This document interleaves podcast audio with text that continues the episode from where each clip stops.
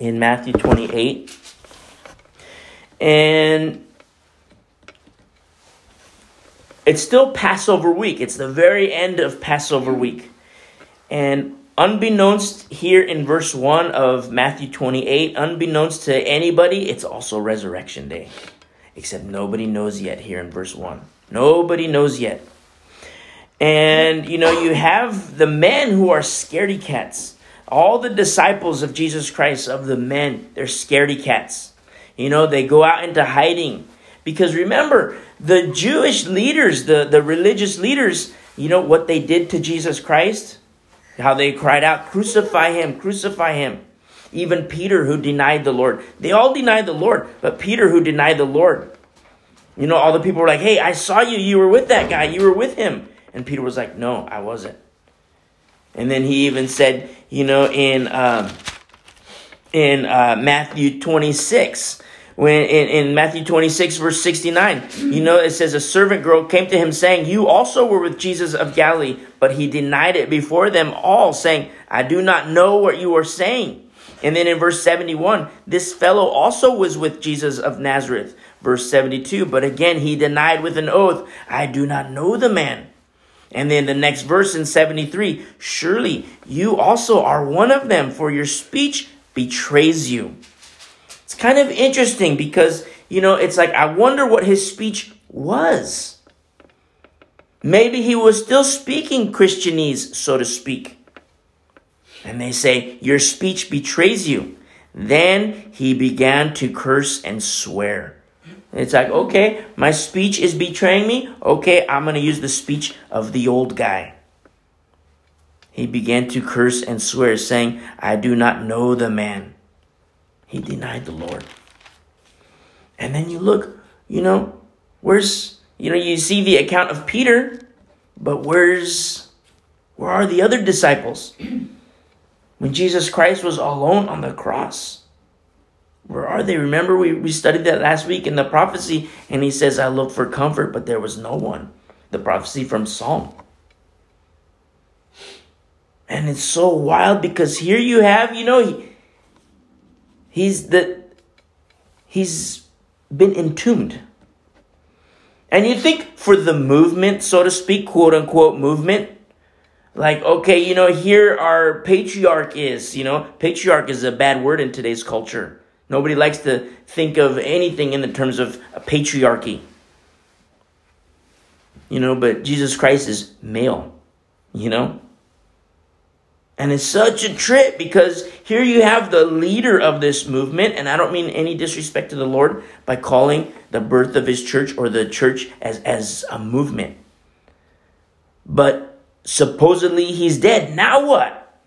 What happens? And so the men were scared. The disciples, the men were scared. And, you know, you read passages in Luke, specifically Luke chapter 23. And the women, these beautiful, beautiful, brave women, they prepared spices and they prepared aromatics, you know, a day before the Sabbath, because the Sabbath was a day of rest, no work. But look what happens here in verse 1. Of chapter 28. It says, "Now after the Sabbath, as the first day of the week began to dawn." So it's very, very early in the morning after the Sabbath. And I love that so much because it's like these beautiful women, they can't even wait. It's like, okay, the Sabbath is over. Now let's go see our Lord. Let's go back to the tomb. And it is written here, still in verse 1, "Mary Magdalene and the other Mary came to see the tomb." And, you know, there's other women too. You read passages in Luke and John, and there's other women there too. It's not just Mary Magdalene and the other Mary. It's like a group of women. And I love this so much. Because you have these brave, tough, beautiful women. And, you know, when I say beautiful women, I don't mean to sound disrespectful, especially to my bride. You know, 20 years ago, if you were to say, "Hey, Jay, who are the 5 most beautiful women?" You know, you'd say, okay, he's a carnal guy. But if you were to say today, "Hey, Jay, who are the 5 most beautiful women?" And I showed you these are the 5 most beautiful women I have ever possibly even known. Every single one of you guys would think I'm blind. And then, man, he is blind. What's wrong with his eyes? He is blind. But that's what's so cool about growing in the Lord and reading the Bible. Because, something happens to your nature. Something happens inside where it's like, wait a second, the Lord starts to teach you what beautiful is in His eyes. And it blows me away because it's like, you see these, there's a guy who, he goes and teaches sometimes and he goes and inspires people. He's a Christian. He has no arms and no legs. No arms, no legs. And it's like you hear this guy talk and he says, when he was a kid, he just wanted to kill himself. He didn't want to live anymore. What's his purpose in life? And like you hear his words, and it's just 20 years ago, I would have said, who is this guy? Who's going to listen to this guy? He's got no arms, no legs. But today, he's one of the most beautiful men I've ever heard speak before. Because he speaks about the Lord. I could say some other things, but I'll table that for another day. But it's such a trip, That's why I say these beautiful women. Where are the men? Where are the men? They're scared. Scared for their lives. Oh man, you know what? If I say I'm a Christian, if I say that I believe and walk with Jesus Christ, they're going to hang me on the cross too. They're going to do to me like they did to Jesus Christ. No way. Let's get out of Dodge. Let's go hide in this house over here and lock the doors, close the windows, draw the curtains. Be quiet. We don't want anybody to hear us. Now what are we going to do? The leader of our movement is gone. He's dead. And you have these beautiful women. The day before the Sabbath, they're preparing their aromatics. They're preparing the spices. And then all of a sudden, it's after the Sabbath. And it's like, boom, they're at the door. Early in the morning. The end of verse 1 says, they came to see the tomb. And behold, there was a great earthquake, for an angel of the Lord descended from heaven and came and rolled back the stone from the door and sat on it. I think it's so powerful to note, if you remember in the previous chapter, in verse 66, remember the door was secured, it was sealed, and it was guarded. It was under guard. And then all of a sudden the angel of the Lord comes, and the stone just rolls it back, and he came and sat on top. And it's such a trip because look what happens here in verse 3. His countenance was like lightning. Translates as shining brightly. His countenance was like lightning. And his clothing, or his robe, as white as snow. Does this sound familiar? It says his countenance was like lightning, or shining brightly. And his robe or clothing as white as snow. Why do I say, does this sound familiar? Because those at the resurrection will be like the angels. That's what the Lord teaches us in Matthew 22, verse 30, a little refresher course. Lest this sediment in your vessels has, settled a little bit to the bottom. I'm going to stir it a little bit. Because Matthew 22, verse 30, Jesus Christ says, hey, at the resurrection, you're going to be like the angels. Revelation chapter 7, verse 9, our brother John, he sees a revelation from the Lord. He has a vision from the Lord. He says, in heaven, a great multitude of every nation, tribe, people, tongue, clothed in white robes. Wow, that's the glorified body. Turn with me really quick to Revelation chapter 7. Revelation chapter 7.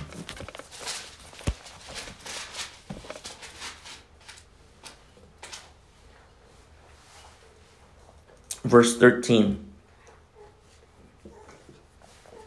This is, our brother John. He's having his vision of the Lord. And he sees these things in the heavenly realm. And there's elders there around. And he says in verse 13, or he records in verse 13, then one of the elders answered, saying to me, who are these arrayed in white robes and where did they come from? And I said to him, Sir, you know. So he said to me, These are the ones who come out of the great tribulation. You know, it's a time, this word, great tribulation, it's a time of great trouble, great persecution, great anguish, and great affliction. And it's like, man, you know, it's going to get worse and worse. This world that we live in, it's going to get worse. And this elder is saying to John in the vision, these are the ones who come out of the great tribulation and washed their robes and made them white in the blood of the Lamb. This is connotation of believers in Jesus Christ. You speak to carnal people about washing robes in the blood, making them white. And, you know, carnal people don't understand these things. Carnal people do not understand. They cannot. It's like, wait a second. You need to believe in Jesus Christ. You share the good news. And then all of a sudden they say, you know what? I believe. You know what? And that's what's so cool about prophetic events. Prophetic events, it's like all these things, when the events of Revelation start to happen, the plagues, then they'll start to realize, wow, you know, maybe these Christians that I used to make fun of, maybe these Christians that I used to tease, maybe they're onto something. Maybe they were right. And when I say they cannot believe, I don't want to sound like a Calvinist. It's pride of life that restricts belief in Jesus Christ. But to be humble before the Lord. Say, you know what? I don't have all the answers. Lord, I believe. And what's so powerful, he says, these are the ones who come out of the great tribulation and washed their robes and made them white in the blood of the Lamb. Therefore, they are before the throne of God and serve him day and night in his temple. And he who sits on the throne will dwell among them. We talked about that a little bit on Wednesday. How this dwell among them. It's to encamp among them. Or to tabernacle. To tabernacle. Remember, in Exodus 25, the Lord is giving Moses blueprints for the tabernacle on earth. Remember Jesus Christ on earth as it is in heaven. It's like a shadow of the things to come. You say, okay, the tabernacle is a shadow of the things to come. You're talking about the tabernacle in Jerusalem on Mount Zion. You could say that. But what about the heavenly Zion as a shadow of the things to come? We're going to read that more on Wednesday. About building the tabernacle, the instructions, the blueprints that God gives to Moses. He says here in verse 16, he says, they shall neither hunger anymore, nor thirst anymore. The sun shall not strike them, nor any heat. For the Lamb who is in the midst of the throne will shepherd them and lead them to living fountains of waters, and God will wipe away every tear from their eyes. That's what we keep our eyes on. When I say keep your eyes on the prize, when Paul says, I press forward. Even Jesus Christ, when he considered the joy of what was beyond the cross, the events of the cross, it was joy to him. And that's how he was able to endure those hardships. What a model for us as Christians, as believers in Jesus Christ. The things that we endure for the future joy. And it's so beautiful in the eyes of the Lord. This is Christians in their glorified bodies who washed their robes and made them white in the blood of the Lamb. And so going back to our study in Matthew 28, this angel of the Lord in verse 3 says his countenance was like lightning or shining brightly, and his clothing or his robe as white as snow. And the guards shook for fear of him and became like dead men. They passed out. Tough guys. You know, Roman soldiers, the tough guys. And here they are, passed out. You say, why do you say tough guys? Because they might have been big, burly guys.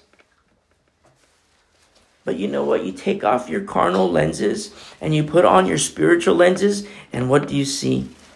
You see, these aren't tough guys at all.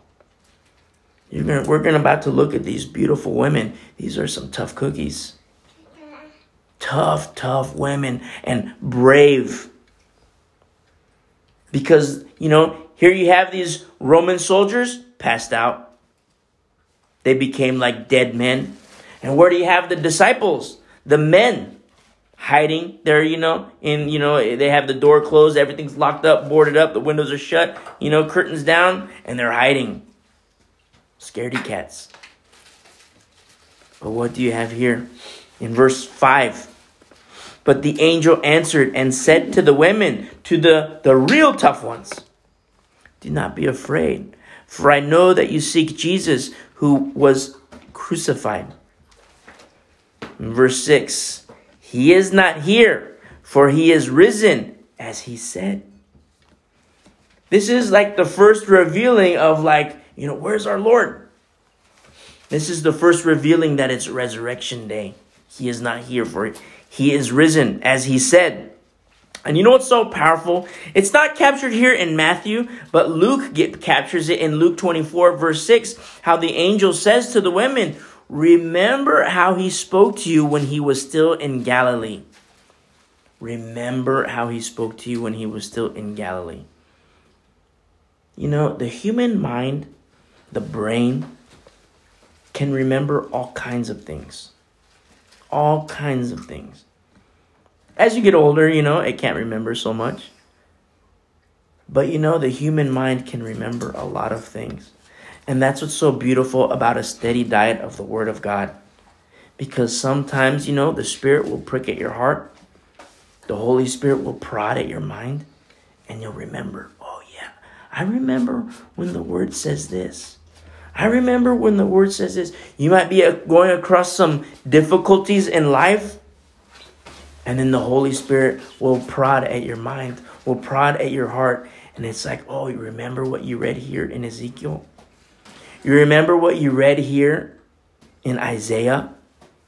Do you remember what Jesus Christ said here?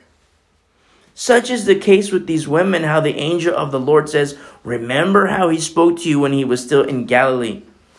And then a couple verses later, in Luke 24, verse 8, it says, and they remembered his words. They remembered his words. I have to say something about angels of God. Angels of God encourage. They provide godly warnings. And they glorify the Lord. They glorify God. Angels of Satan, they oppress. They instill freedom for wickedness, and they do not, nor will they ever glorify the Lord.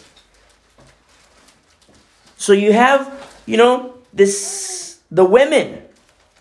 They're here and they go to the tomb, and an angel of Satan will say, oh, you know what? The movement's over. Everything he said, there was no point to it. Why don't you go ahead and, drink your booze? Why don't you go ahead and go back to the crack pipe? Why don't you go ahead and return to your sexual adventures? That's how he whispers in the ears of people today. When things don't go according to how you thought they were going to go. But the angel of the Lord comes and he encourages, he provides warnings, and he glorifies the Lord. It's part and parcel of spiritual warfare.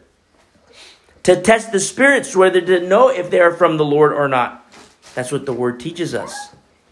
Because remember, Satan presents himself as an angel of light. As an angel of light. A lot of people say, oh yeah, the Lord told me this. An angel of the Lord told me this. Or I just feel it in my heart. It's okay. You can feel whatever you want in your heart. But if it doesn't align with his word, it's not the Lord. You're listening to the wrong voice, brother. You're listening to the wrong voice, sister. What does the word say? And that's what's so cool about this angel of the Lord. He's a messenger, obedient to the lordship of Jesus Christ. crying out, he says, "He's not here, for he is risen, as he said." Come see the place where the Lord lay. You know, come check it out. It's empty. It's empty. And go quickly and tell his disciples that he is risen from the dead. You know, so you have the men now. The men, they're scaredy cats, and they go out in their special housing. They close the doors, they board it up. And it's so powerful to know that they were scaredy cats. They were scaredy cats. They weren't always, they didn't, the next day, 2 days later, a week later, 20 days later, they didn't stay scaredy cats. These beautiful, beautiful, tough women, they were like jumper cables to the men. Jumper cables to the men. I have to be careful, especially because, as I mentioned earlier, I have some raw emotion about certain things, these events. But I'm going to say a comment about women in the church. Something that I don't like. Something that I don't like. A lot of people place very, very special and hardcore adherence to wives, you must submit to your husbands. And I know that's in the Bible. I know that is scripture. But I say, it is also written, you shall have no other God, before the Lord. That's what I say. Because a lot of times I've spoken to husbands before. It's like, okay, how are things going? Say, oh yeah, good. My wife is doing this. Oh, cool. How's your wife? Oh, she's such a blessing to me. She's such a good helper. She does all these things. She cooks. She cleans. She takes care of the kids. And it's like, no, I meant, how does she help you with the Lord? And it's like, well, she cooks. She cleans. She takes care of the kids. Liz and I, my wife and I, we have some friends who are in the wealthy class, who have servants. They have maids, butlers, they have nannies, live in. And it's such a trip because it's like these people are sometimes, they're given higher regard and, a higher treatment than the wife. Than what we've been exposed to, than what we've seen in the church. You talk to husbands, oh yeah, my wife is a good helper. She's a good cook. She cleans. She takes care of the kids. It's like all those things that you mentioned are replaceable. Replaceable. You can hire a cook. You can get a cook. You can hire a maid. You can hire a nanny. They are all replaceable. It's like slaves. One time we were invited out to dinner, my wife and I. We were invited out to dinner. Yeah, come over to our place. We're going to have dinner. It's like, okay. So we go there. And you see the wife. She's like a slave. Oh, can I take your jacket? It's like some people might look at it and be like, oh, she's trying to be hospitable according to the Lord. But she's like a slave. Here, take your jacket. Oh, can I give you something to drink? It's like, she's in and out really fast. I'm talking to the husband, and then the husband says, why did you interrupt me? Like all mad, and the lady like bows her head like, oh, I'm sorry. And I get so grossed out about that. It makes me angry. Because the Bible teaches us, husbands, love your wives like Christ loved the church. When do you ever see Jesus Christ saying, husbands, you will submit to me, or men, you will submit to me? When do you ever see that in the Bible? You will not find it. You might find it in certain study Bibles, but I don't call them study Bibles. Written by men, annotated by men. You might find it according to certain doctrines. But I don't adhere to doctrines that are outside of Holy Scripture. And you see these women who are like slaves in their own home. She's a good cook. She can clean well. She's a glorified nanny. All those things are replaceable. I don't mean to be graphic, but sometimes it's sex on demand. You know, husbands who say, oh, you know, I have a problem with pornography. And they go and seek the counsel of these stupid pastors, stupid elders, carnal pastors, carnal elders. And this is the counsel that these idiots give. These wolves, what they give. They say, okay, wife, since your husband has this problems, and a pastor who will say husbands have problems with pornography because the wife has let herself go. The husband's the victim. The wife is at fault. That's why these dumb pastors, I don't know how they get away with this. Well, I'll tell you how they get away with it. People don't know their Bibles. Biblical illiteracy. Elders who are yes men, co-pastors who are yes men. People in the pews who don't read their Bibles, and instead of saying, hey, pastor, you know what? I don't agree with what you said here because this is what the Bible says. Can you explain why you said that? But no, the pastors say, hey, wives, your husband has a problem with pornography because, you know, look at yourself. You let yourself go. You need to go to the gym. You need to work out. You need to cake on this makeup and look like these dummies on TV.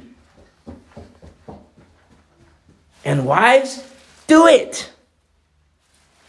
Liz and I have talked to these women before. I was like, yeah, I got to go to the gym. I got to get up early in the morning, you know, so when my husband wakes up, I can look like this. And a husband who, like, on demand, he'll say to his wife, hey, you know, I'm being tempted right now. And so, you know, I don't mean to sound crass in saying this, but, you know, hey, I'm being tempted right now, so you got to give it up.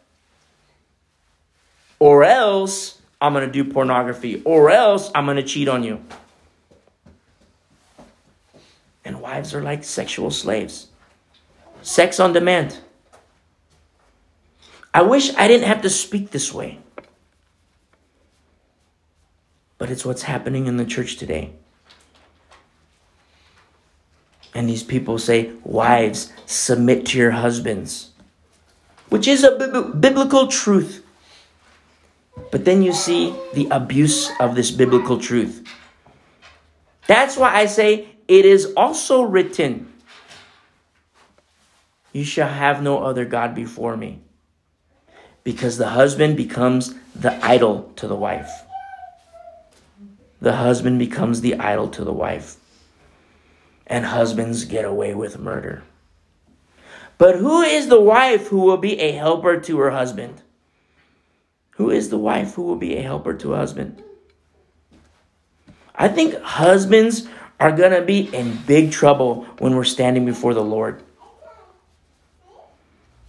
Because, you know, standing before the Lord, hey, what was this deal with pornography? What was this deal with cheating on your wife? When I gave you a helper. Oh, Lord, your Holy Spirit. No. I'm talking about the other helper, lowercase h. Your wife. It's almost like a double whammy. Almost like a double whammy. Double accountability. Oh, but you know, pornography. And these dumb pastors, these wolves in sheep's clothing, these hirelings, they say, oh, wife, your husband has a problem with pornography because look at yourself in the mirror. You need to go to the gym. You need to work out. You need to look a certain way. You know, you go to the grocery store, you see this magazine, you see this girl in the magazine. Here, you have to look like this. Stupid pastors. But you know what the sheepdog will say? will say to the husband, hey, you need to repent. You need to repent. You need to pray unto your Lord. You need to read Holy Scripture, and you need to fast. No eating. Fast and seek the Lord. You know what's so cool about fasting? You get hungry. You say, like, well, that kind of defeats the purpose of fasting. Well, it's like, wait a second. It's like you'll start to crave things differently. You ever talk to husbands? It's like, hey, you know what? I have a problem with pornography. Okay. You know? Why are you telling me? You need to be telling your wife. Oh, she's going to kill me. I can't tell her. Well, that's kind of the idea. Oh, but my computer, it's a $5,000 computer. It's the gaming system, state of the art, all these things. I'm not going to get rid of it. I paid $5,000 for that. Your wife will have no problem picking that box up and throwing it in the trash. I've had these conversations with husbands before. Oh, yeah, and they whisper because they're ashamed of it. And it's like, wow, I'm glad you're ashamed of it. Because what does shame produce? Repentance. And it's such a trip because what happens in the church today, men get away with murder. Wife, you have to submit to me. You have to submit to me. And the wife becomes like a slave. Now, I have to say, too, when I say, I'm not, it is a biblical truth for a wife to submit to her husband. But if the husband is not submitting to Jesus Christ, it's a totally different ballgame. Because the husband doesn't submit to Jesus Christ and starts to do drugs and sex and pornography and alcohol and all kinds of things, and the wife submits to the husband, you know what's going to happen to the kids? But no, when the wife stays submitting to Jesus Christ, the new wine can pour and fill her up. That's what the Lord teaches us in Esther, the book of Esther, when there was no male leadership.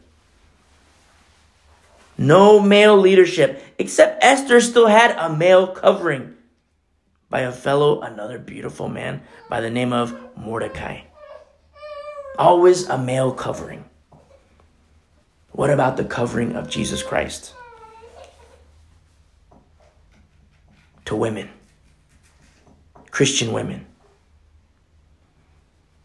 So you talk to a guy, oh, I'm caught up in pornography, what do I do? Well, you need to repent, number one.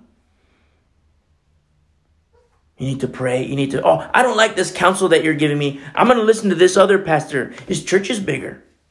He tells me, he talks to my wife and says she has to work out. She has to look like this. She has to do her hair this way. She has to, wear this makeup, put on her fake eyelashes, and dress like this. Yeah, I'm going to go to that guy. Stupid. But when you start to fast, your cravings will start to change. Instead of thinking about a woman, you're going to think about a cheeseburger, Your cravings will start to change. And you have a steady diet in the Word. And the Lord is going to change your mind by renewing of your mind. Today, women submit to husbands with zero submission and zero commitment to the covenant and lordship of Jesus Christ. That's what happens today. And it pains me to utter these words, because I'm speaking about the bride of Christ, the church. But what does the Lord teach us? If the blind follow the blind, both will fall into a ditch. That's what the Lord says. If the blind follow the blind, then both will fall into a ditch. What about a family where there's kids involved? Well, the kids will be right there in the ditch with you. Right there in the ditch with you. Parents have a responsibility to train up the next generation of righteousness. The next generation.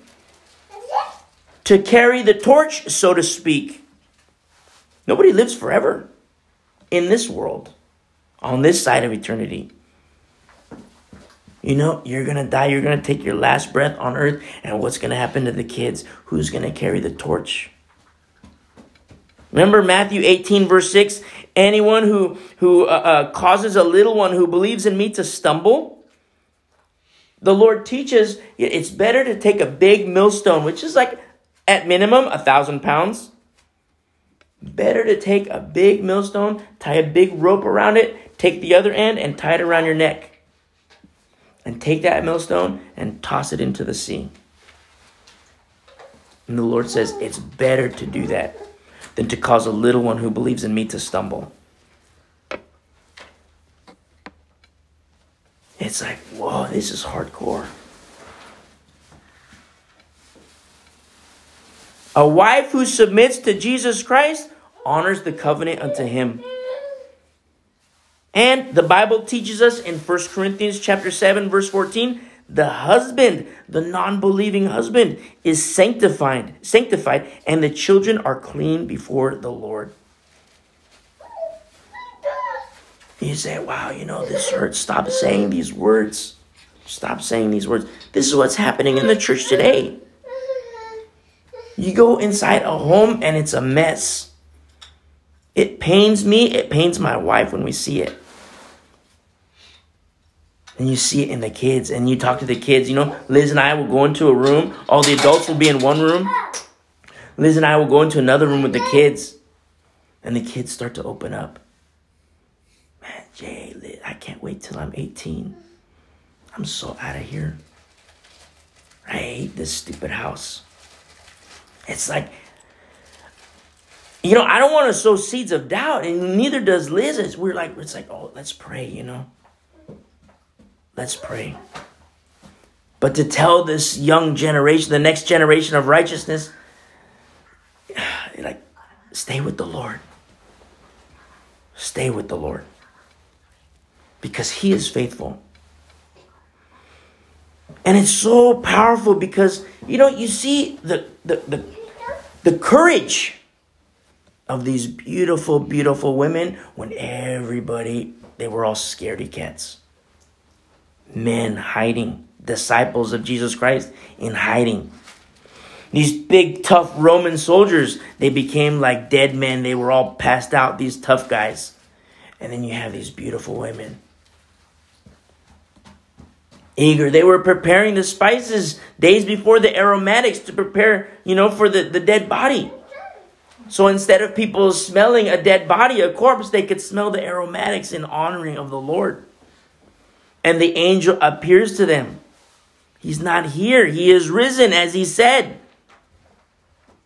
He says in verse 7, and go quickly and tell his disciples that he is risen from the dead. You know, a lot of women are, you know, they're... I don't know how to say this, but it's almost like the potential of powerful ministries is hindered when women are enslaved, like what you see in the church today. Women who were slaves, glorified nannies. So, yeah, my wife is a good helper. She takes care of the kids. You could pay for that. Be single and pay for that. Oh, my wife's a good cook. I've had her food. You can hire a better cook. You know, oh, you know, my wife, she cleans good. Get a white glove. Get a black glove for the dust. Yeah. She's all right.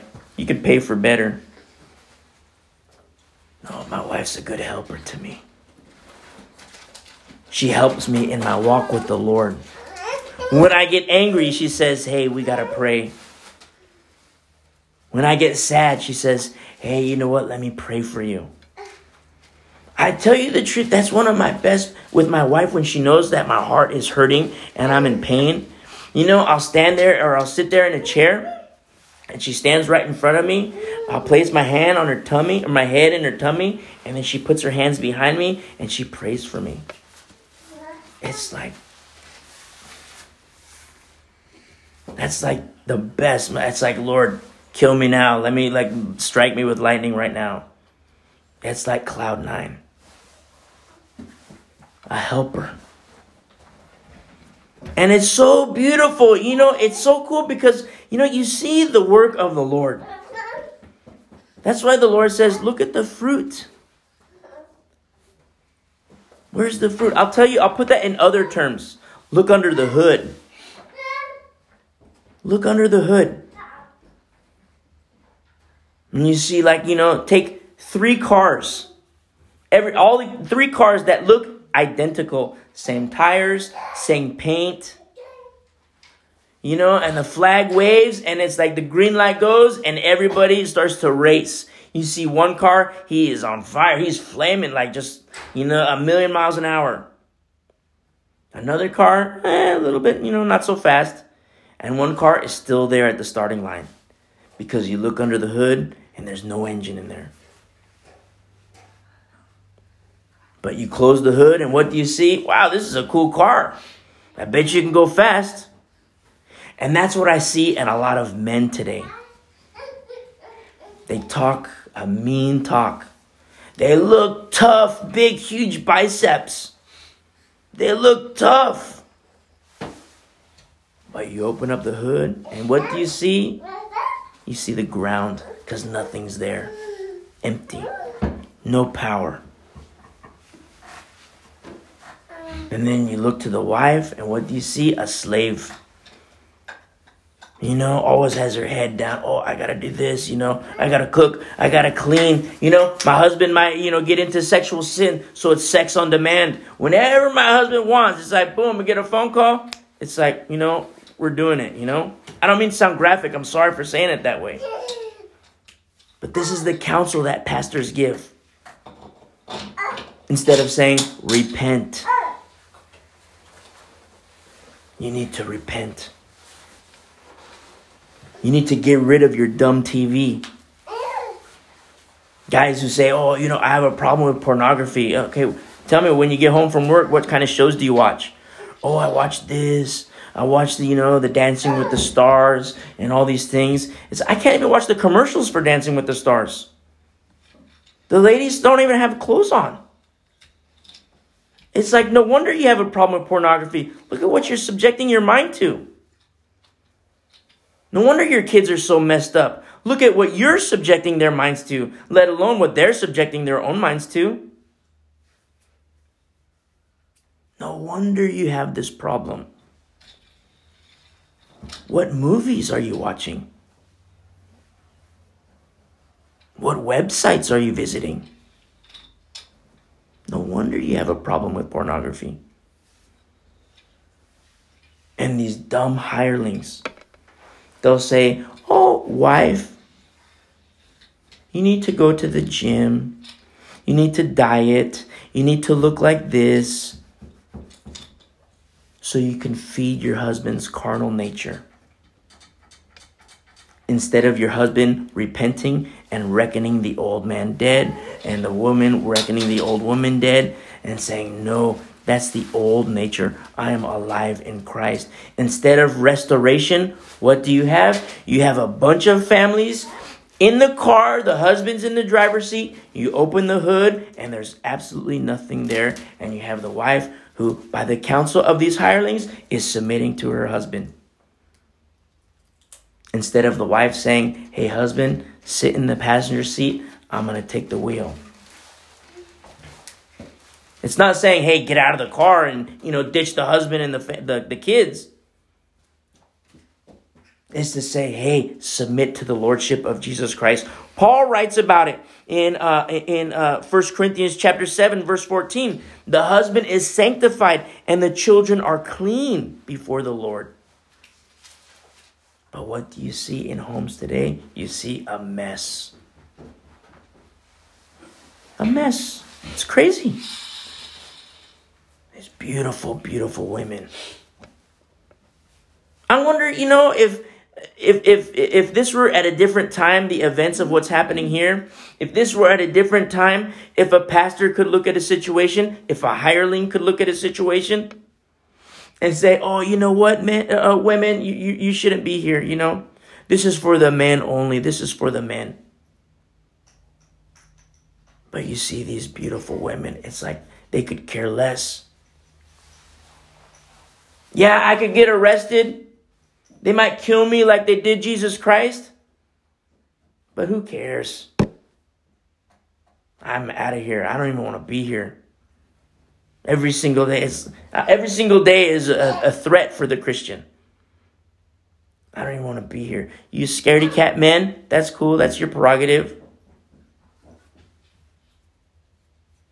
And you see, it's like the women are like placed in a box. Even in the church today. Oh, wife, you have to submit to your husband. Oh, but my husband, you know, he's doing all these things. You have to submit to your husband. It's like saying to the wife, you know, you can't. It's like restricting the new wine.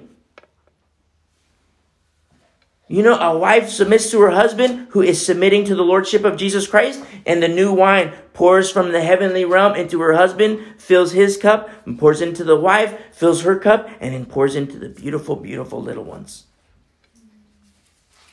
But then the husband leaves, steps aside from the new wine, and these hirelings say, hey, wife, you have to submit to that. Where does the new wine go? That's my question. Where does the new wine go? A husband can go as far away as he wants to. Sex, drugs, rock and roll, the whole 9 yards. But a wife who stays submitted to the lordship of Jesus Christ and can receive the new wine in her new wineskin, not the old wineskin. And the kids are sanctified. The kids are clean before the Lord. And the husband still has, you know, an outstretched hand. You see, it's written. But the hireling makes the husband the victim. The hireling blames it on the wife. And then you see these wives, you know, they look a certain way. They do their hair a certain way. They do their makeup a certain way. It's like they dress a certain way. They behave a certain way to feed the carnal nature of their carnal husband. And their little ones see this. Instead of a little girl striving for virtuous things, she strives for things of the world. You know, and it's such a trip because look at what's happening with these beautiful women here. Tough cookies. And so in verse 7, the angel of the Lord says, and go quickly and tell his disciples that he is risen from the dead.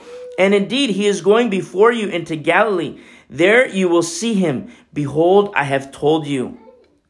4 days prior, Jesus Christ said the exact same thing in Matthew 26, verse 32. To, you know, go and wait for me in Galilee. These are things that the disciples, they start to remember. Oh yeah, the Lord told us this. And this angel of the Lord is saying, he is going before you into Galilee. It's another marker of angels of the Lord. Angels of the Lord don't twist his word. They do not twist the word of the Lord. People always say, oh yeah, the Lord put it on my heart. What did he put on your heart? Oh, he put on my heart this and that and this and that. Okay, what you said about this, let's see what the Bible says. Okay, you're wrong. Okay, what else did he put on your heart? He put this on my heart. Okay, you need the Bible. Okay, what they put on your heart is wrong. Based on this chapter and verse. Based on what we're studying here. You know what that means, brother? You know what that means, sister? You've been listening to an angel of Satan who presented himself as an angel of the Lord, as an angel of light. You've been deceived. Repent. Ask the Lord for forgiveness and let him show you the way. Angels of the Lord do not twist his word. They themselves are in submission to the lordship of Jesus Christ. This is part and parcel of spiritual warfare, which we're going to study hardcore in the book of Acts. In verse 8, so they went out quickly to the tomb. These beautiful, tough, obedient women are obedient to the Lord. But yet they go out, it says here, with fear and great joy. I have to smile at that. Because I mean, imagine how freaked out you'd be like, whoa, is this really happening? But then like running at the same time, like, wow, this really is happening. With fear and great joy, and ran to bring his disciples word. And as they went to tell his disciples, behold, Jesus met them saying, rejoice. This is obedience rewarded. They see Jesus Christ. Here they are, interacting with Jesus. And the Lord sees them, rejoice. You know, in other passages, in other gospels, it's like there's a beautiful, beautiful conversation that happens there. It's very interesting who Jesus reveals himself to first. These women. You know, the Lord reveals himself to the disciples, but he reveals himself first to these beautiful women. Their obedience is rewarded. So they came and held him by the feet and worshiped him. I love this so much. Because, I mean, imagine how, I don't know how to say it. Imagine how, like, unpopular these women were. Number one, they believed in Jesus Christ, and they still believe in Jesus Christ. So there's that alone. But then number two, all the disciples are scaredy cats. The men, they're scaredy cats. You know, they're making their spices, their aromatics, and people walking by like, what are you guys doing? We're preparing these spices for the tomb of our Lord. Oh, don't mention that, you know. The Romans might come and kill you just like they did to him. The priests, they might hear you. They might find out. Imagine how lonely this little group of women must have felt. Who cares? Who cares? Solitude with the Lord, it's like, who cares? Who cares about the naysayers? Who cares when people spit at your face? Who cares when people call you idiot? Who cares? You see, the obedience of these beautiful women, it's rewarded. Jesus Christ reveals himself first to these women, and so they came and held him by the feet and worshiped him. Now they see that Jesus Christ is alive. They saw the tomb was empty. The angel tells them to go, and then on their way there, they see Jesus Christ, and now they see he's alive. And what do? They worship him. They worship him. Praise be to the Lord. See, that's what I mean when I say these beautiful... I mean, no disrespect when I say these beautiful women, because my wife, my bride, she might hear these words like, what is he talking about? I'm not talking about eyes of the flesh. Beauty, as defined by the word of the Lord. And you raise up the next generation of righteousness. You know, you have hormones that are going crazy in a young teenage girl, a young teenage boy. And if this next generation of righteousness, if they've seen, you know, carnal things being held in high esteem by the husband, by the wife, by their mom and dad, you think they're gonna, you know, what are they gonna go after? Oh, I want a girlfriend, but she has to look like this. My dad says that's a good thing. My mom even says that's a good thing. Oh, and the girl says, I need a boyfriend, but he has to look like this. He has to act like this. A lot of husbands, a lot of men, a lot of dads, they set the bar very, very, very low. Very low. So any guy will come to a girl and say, hey, you know, let's go out. And the girl will say, yes. The guy will say, hey, will you marry me? The girl will say, yes. Because the dad has set the bar very low. Very, very low. Then they get married. They have kids. The husband's an idiot. And it's like, well, you know, I'm sorry, but the bar was set low. What do I do? Well, you're not. You got to stay married to him. You know, you're stuck. But this life's just a vapor. This life's just a vapor. There's always hope. There's always hope. Hey, let's pray for your husband. Let's pray for your husband. And you know what? I'm going to fast for your husband. I'm going to talk to your husband too. Bring him to church. And it's such a trip because the Lord works. I'm not a therapist, you know. I'm not, you know, I don't adhere to the teachings of Dr. Spock. I don't adhere to the teachings of Sigmund Freud, perverted therapist. I don't adhere to these methods of man. It's supernatural what the Lord can do. It's supernatural. It cannot be explained. The Lord can touch a heart. The Lord can touch a mind. The Lord can change lives. And He does. But who is the one who will humble themselves, who will humble their mind, humble their heart, and receive Jesus Christ? Who? You go and receive the counsel of a hireling, and the hireling tells a wife, hey, wife, yeah, you got to go to the gym. You got to work out. Oh, what's this? Your husband has a problem with pornography? It's because you let yourself go. Look at yourself. These are things that are taught in churches today. And what do you have? Perversion in the church. Perversion in the church. And it's like, I mean, people say, you know, these the gifts of the Holy Spirit in the book of Acts, that was for that dispensation. They start to use all these big words. That was only for that dispensation. It's only for that time. But you know, I look at the church today, and then I read my Bible, and I look at the church back then, and it's like night and day. Night and day. It's a different church. It's a church that doesn't have their TV, their movies, their internet. You know, they don't have their social media. They're not looking at these stupid selfies. They're on fire for the Lord. And the Lord is on fire in them and through them. And when I say fire, I'm speaking about the gifts of the Holy Spirit. And you know, it's so cool because it's like, all these things are written. In verse 10, then Jesus said to them, do not be afraid. You know, I think this is so cool because the women, they have the fear of God, but not the fear of man. And the Lord tells them straight up, do not be afraid. Fear of the Lord is the beginning of wisdom. Fear of the Lord is beautiful.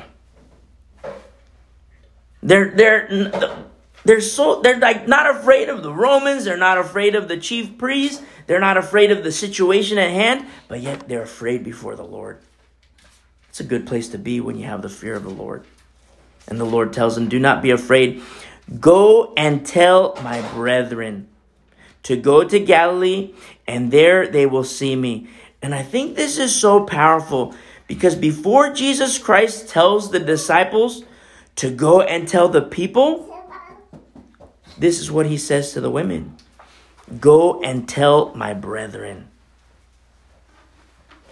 Precursory to the well-known Great Commission is a lesser-known Great Commission. To go and tell my brethren. To beautiful, tough, obedient, and faithful women.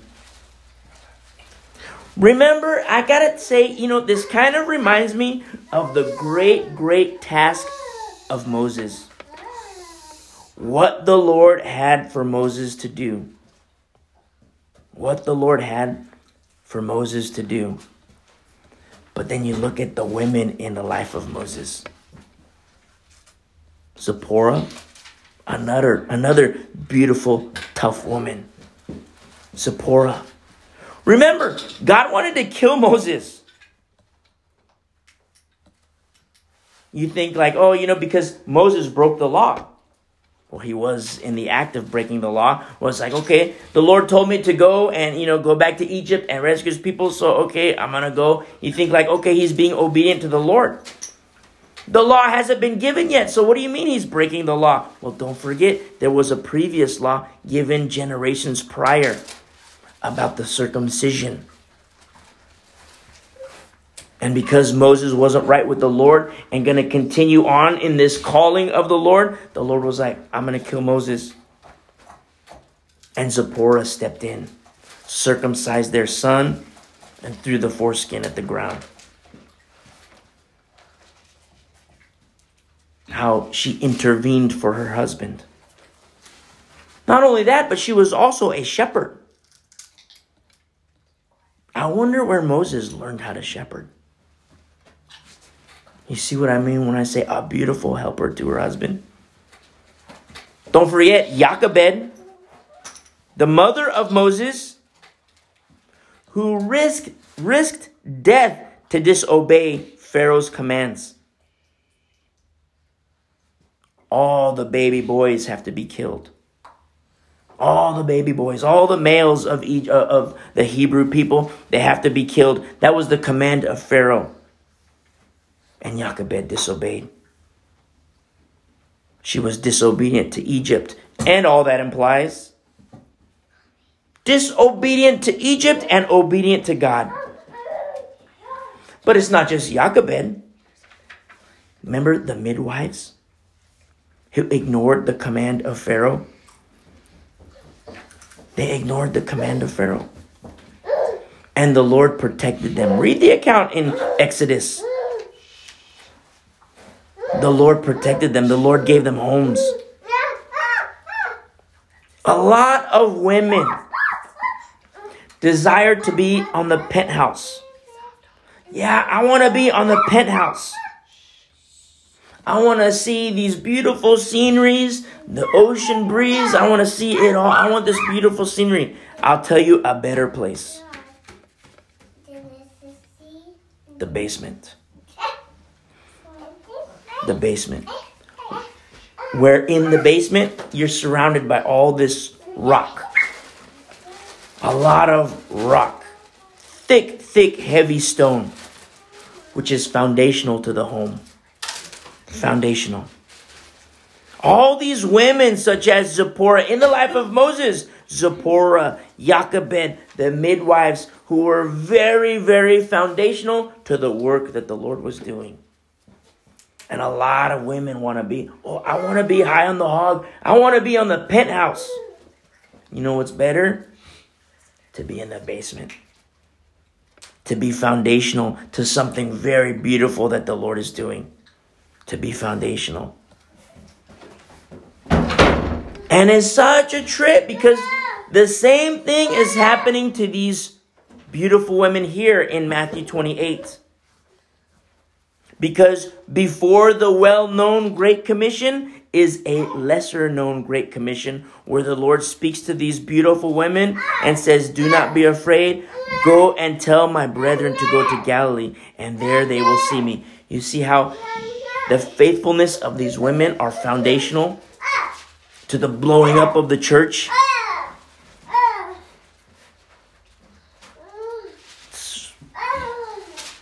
I'm speechless. Speechless. It's so beautiful. But no, you have these hirelings who say, wives, submit to your husbands. Your husband's on drugs, submit to him. Your husband's doing his sexual things, submit to him. Your husband's an alcoholic, submit to him. No, submit to the lordship of Jesus Christ. Receive the new wine in your new wineskin. In that act of faithfulness, the husband is sanctified and the children are clean before the Lord. In that act of sacrifice. You see how beautiful this is. And in verse 11, now, while they were going, you know, the women now, they're on this beautiful, beautiful godly mission commissioned by the Lord to go and tell the brethren. And Satan is fast at work. Look at what happens here. Now while they were going, behold, some of the guard came into the city and reported to the chief priests all the things that had happened. So you think, why are these Roman soldiers going to the priests? Why aren't they going to the centurion, the commander of the guard, or why aren't they going to Pilate? They go to the priests. In verse 12 says, when they had assembled with the elders and consulted together, they gave a large sum of money to the soldiers. You see, money. Jesus Christ makes purchases with his blood. He buys with his blood. Satan buys with money. Money, the love of money, is the root of all evil. Satan buys with money, Jesus buys with blood. Verse 13, saying, tell them, his disciples came at night and stole him away while we slept. See, Satan is altering the truth for his own gain and advantage. And if this comes to the governor's ears, they're speaking about Pilate now. If this comes to the governor's ears, we will appease him and make you secure. We will convince and persuade him and make you secure. Satan promises peace and safety. I say promises in quotes because he's the father of lies. He speaks lies because there is no truth in him. You see the things that Satan does? He buys with money. He alters the truth. And he makes these empty promises of peace and safety. That's how the enemy works. These lies from the pit of hell. And people buy them hook, line, and sinker. He's a fisherman too. He's a fisherman too, don't forget. And what happens here in verse 15? So they took the money and did as they were instructed. They knew the truth of what had happened, what had transpired. Because remember, they saw the angel of the Lord. They saw the angel of the Lord. It says in verse 4, the guard shook for fear of him and became like dead men. They know the account. But for peace, for safety, for money, they're complicit now. They're complicit. They traded the truth for a lie. And you say, what do you mean they traded truth for a lie? Read Romans 1. Read Romans 1. You'll know exactly what I'm talking about. Ruin. Ruin. Remember, wisdom cries from the rooftops. Wisdom cries from the rooftops. Who will heed the voice of wisdom from Holy Scripture? So they took the money and did as they were instructed. And this saying is commonly reported among the Jews until this day.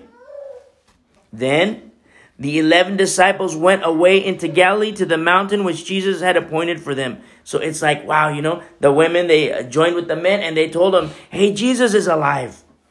We saw him.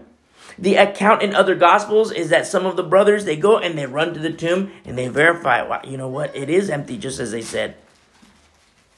And then Jesus Christ appears to them in their house. Other people Jesus Christ appeared to, you know, as they were walking on the road. And explains truth to them, explains Holy Scripture to them. He says in verse 16, then the 11 disciples went away into Galilee to the mountain which Jesus had appointed for them. When they saw him, they worshipped him, but some doubted. Some doubted. And how this translates is to mentally waver in opinion. And it reminds me a lot about the male psyche.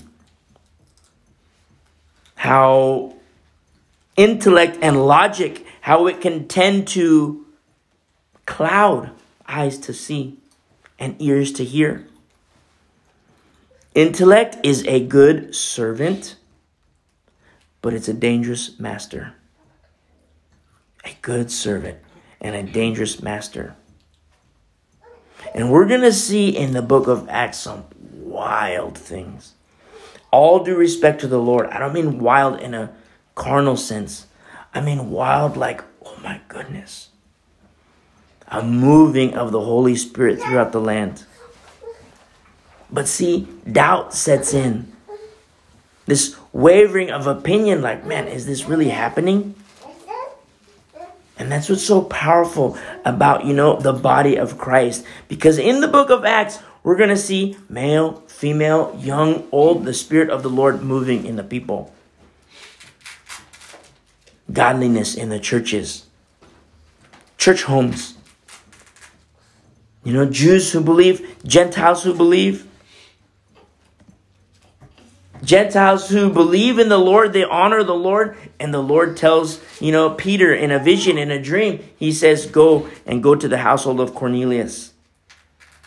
Give them the gospel. Give them the good news. Paul, the ministry of Paul. I can't wait to get to the book of Acts and go through these things and study these things. I'm like excited. But look what happens here in verse 18. And Jesus came and spoke to them, saying, all authority has been given to me in heaven and on earth. Go therefore and make disciples, not converts. He doesn't say go and make converts.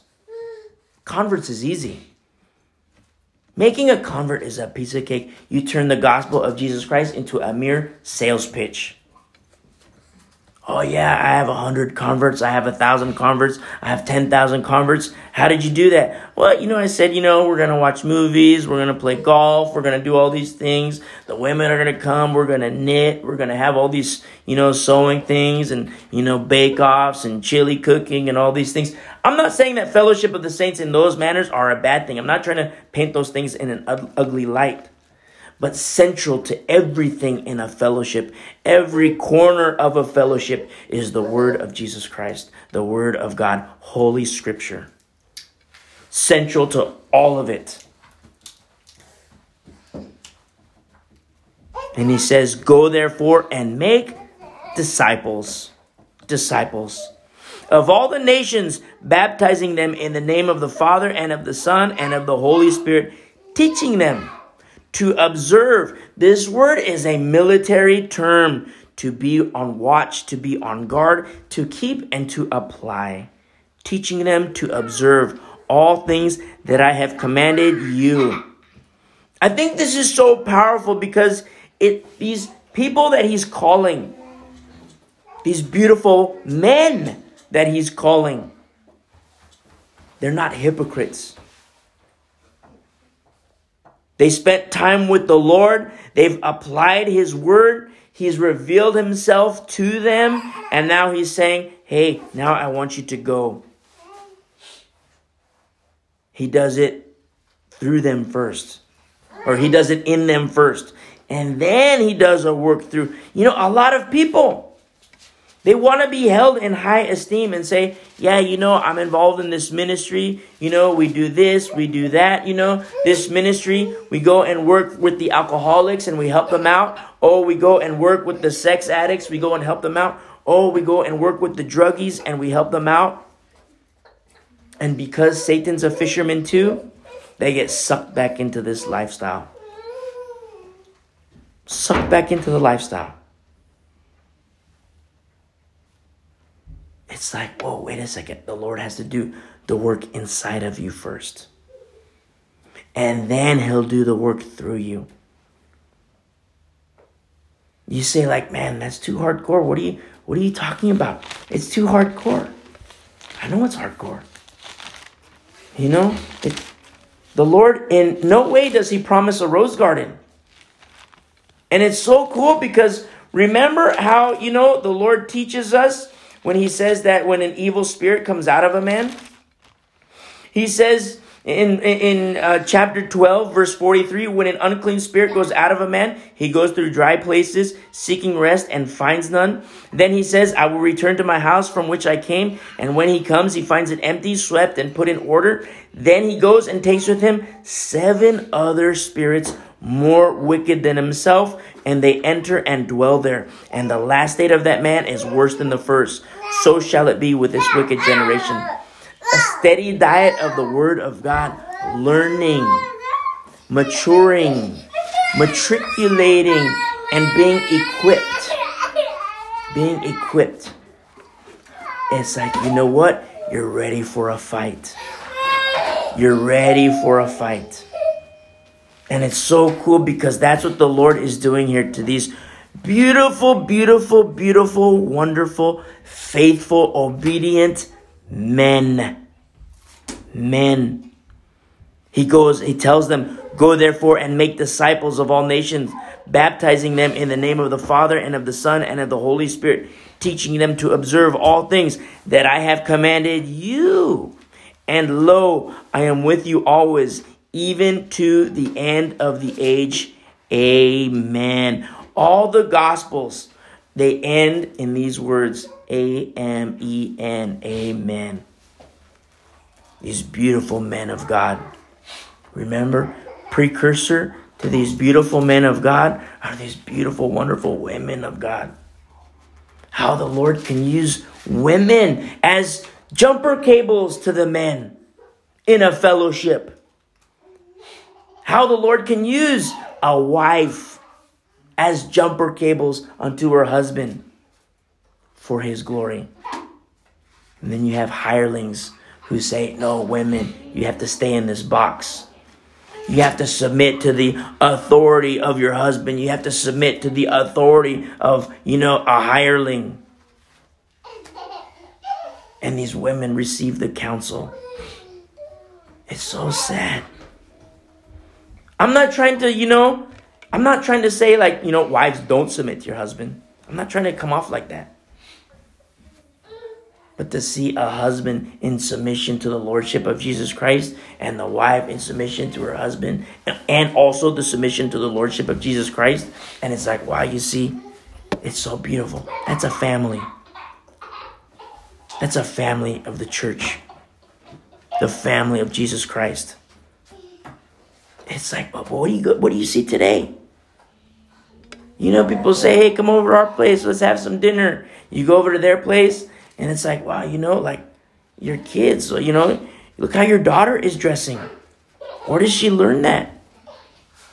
Look at how your son is disrespectful. Where did he learn that? Why didn't your husband put him in place? And you see the husband, you talk to the husband, the husband's, cussing, all these things. And it's like you see these men, biological men. But I'll tell you what I see. Like little tiny boys trapped in an adult body. That's what's so powerful about the ministry of a wife as a helper to her husband. Not a glorified nanny, not a cook, not a cleaner, not sex on demand. Because you have a dumb husband who, if you don't, he's going to, do his crazy stuff. Stupid. That's what you see in the church today. But you see a home in order. In the book of Acts, you see these homes in order. People who make these decisions to adhere to Jesus Christ. Yeah, you're going to make mistakes in your life as a Christian. You're going to make mistakes. Don't gloss over them as a small thing. Repent. And say, "Lord, I blew it. Forgive me." And the Lord will change you. He'll continue to change your mind by renewing of your minds. As you make a choice to reckon the old man dead, reckon the old woman dead, and put on Christ and be alive in Christ. So we're going to end our study here. And Lord,